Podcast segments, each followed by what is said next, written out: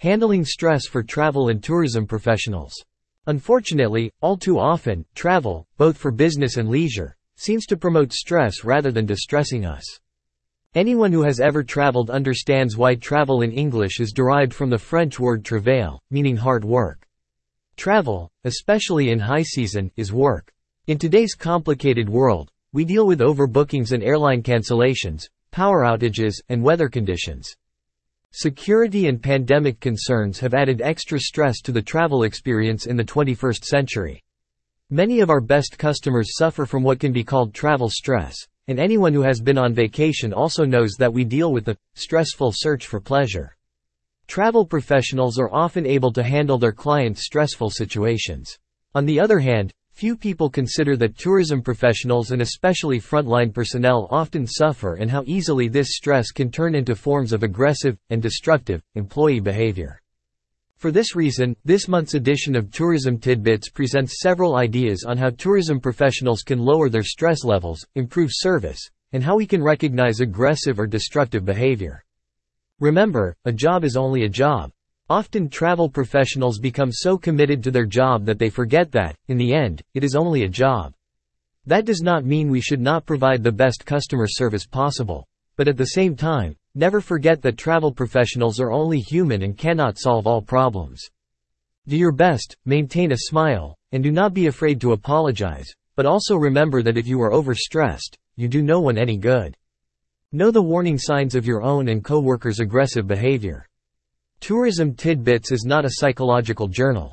However, be observant of yourself or others who may exhibit odd behavior such as the pathological shifting of blame, elevated frustration levels, any form of chemical dependency, strange or unhealthy romantic obsessions, depression or unrelenting self-righteousness. Such behavior may be a good reason to seek professional help or encourage a coworker to get professional help. These may well be signs that you or the coworker may be suffering from workplace stress that can lead to aggressive behavior. Learn to communicate with colleagues and ask questions. Often people believe they are helping by not asking too many questions and thus protecting another's privacy. Although everyone has the right not to talk, speaking with coworkers in a positive tone can be beneficial.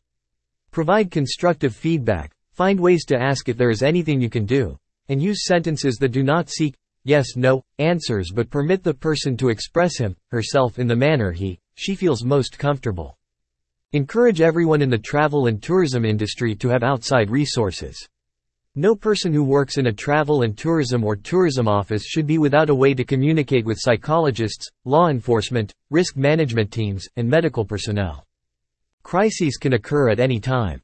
Have a list of people who can help before a crisis so that during a crisis, you can act rather than first trying to find the right person to solve the problem. Remember, crises often come without warning. Prepare before a crisis strikes. Remember that stress attacks that lead to counterproductive behavior are often unpredictable. It is almost impossible to predict when stress will occur within a given situation, how it may manifest itself, the magnitude of the reaction to the stress, or the type of emergency it may produce. For this reason, the more we know about our coworkers and ourselves, the better the probability that we will be able to handle a crisis when it occurs. Be aware when post-trauma stress can occur more than once. Most people are sensitive to another person's crisis during the initial stage of that crisis. However, crises have a way of repeating themselves. We often forget that stress can occur on the anniversary of a tragedy, divorce, or holiday. Often this stress is transformed into aggressive behavior against coworkers or even the public. Take some time for yourself. Although tourism officials are in the relaxation business, few take vacations or find the time to relax. We all need time to unwind and regain our bearings. This is especially true in people-oriented jobs where customer service is considered a high priority. Maslow's famous hierarchy of human needs applies to you too. The need for security, safety, and protection, the desire for structure, and the importance of freedom from fear and chaos impact the lives of everyone, including tourism professionals. Do not be afraid to ask for help. Often we not only cover up personal crises, but due to tourism professionals' training in putting the other person's needs first, we fail to admit these crises even to ourselves. People react in different ways, and often a divorce, loss of a close relative or friend, or financial crisis can transform itself into stress and aggressive behavior. Oddly, people are sometimes most aggressive toward those who care about them most or have been most helpful to them. This aggression then produces a cycle of stress that can destroy a workplace's esprit de corps. If a coworker does become violent, remember, first and foremost, to stay calm and protect your guests and other employees. Never forget that violence can destroy a tourism community. Thus, try to isolate the violent individual as quickly as possible and remember that each situation has unique qualities and challenges. Last but not least, if possible, have a professional be the person to disarm a stressed person participating in aggressive behavior.